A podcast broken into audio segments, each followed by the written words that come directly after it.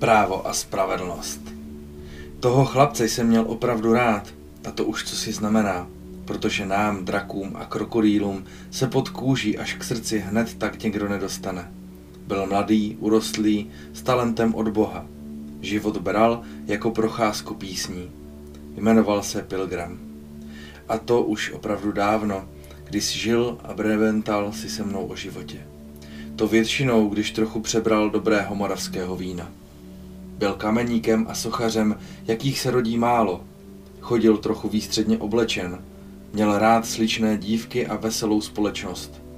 Jako každý správný umělec měl vždy jaksi hlouběji do kapsy.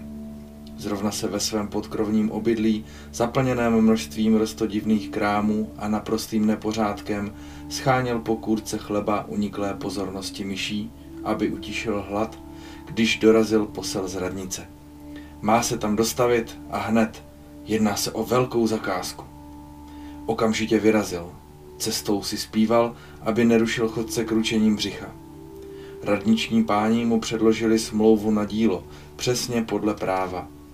Podepsal bez zaváhání. Potřeboval moc nějaký peníz, aby se mohl opět najíst, napít a trochu pošpásovat se smrtelným životem. Úkol byl náročný a takové měl milý Pilgram rád. V žilách mu nejspíš klokotala i trocha dračí krve, kterou rozbouří každá životní výzva. Na nově proražený průchod radnice měl vytvořit důstojný portál. Byl nadšen prací, která ho čekala, potřeboval však zálohu na svou mzdu. Ani groš, dokud nebude dílo hotovo, řekl nejdůstojnější a nejtučnější radní. Ukázal na listinu, kterou stvrdil lehkověrný kameník vlastním podpisem. Přesně podle práva, dodal ten chytrák. To není spravedlivé, zvolal rozhořčeně Pilgram za doprovodu mocného kručení břicha. Byl tehdy ještě natolik naivní, že nevěděl, jak dalece se liší právo od spravedlnosti. Víno ale dostaneš, řekl s lišáckým úsměvem vychytralý radní. Věděl, že zlatý mok dodává umělcům větší inspiraci. A tak se vyhladovělý pilgram pustil do díla. Pracoval ve dne v noci, věžičky nádherného portálu mu doslava rozkvétaly pod rukama. Nakonec se pustil do prostřední nad sochou spravedlnosti. A ta fiála se mu v rukou sama od sebe skřivila. Bylo to dílo únavy, hladu, vypitého vína či samotné prozřetelnosti? Nevěděl to Pilgram, nevím to já, nedozvíte se to proto ani vy. Sochař na okamžik ustal v práci. Pak se mu ve tváři objevil velice spokojený úsměv. Při slavnostním odhalení nového portálu se sešla veškerá městská honorace. Každý, kdo si o sobě myslel víc, než si o něm mysleli jiní, musel se ukázat a předvést. Nad nádherou díla se všem zatajil dech. Pak si povšimli křivé věžičky a nastalo zděšení. Co to znamená?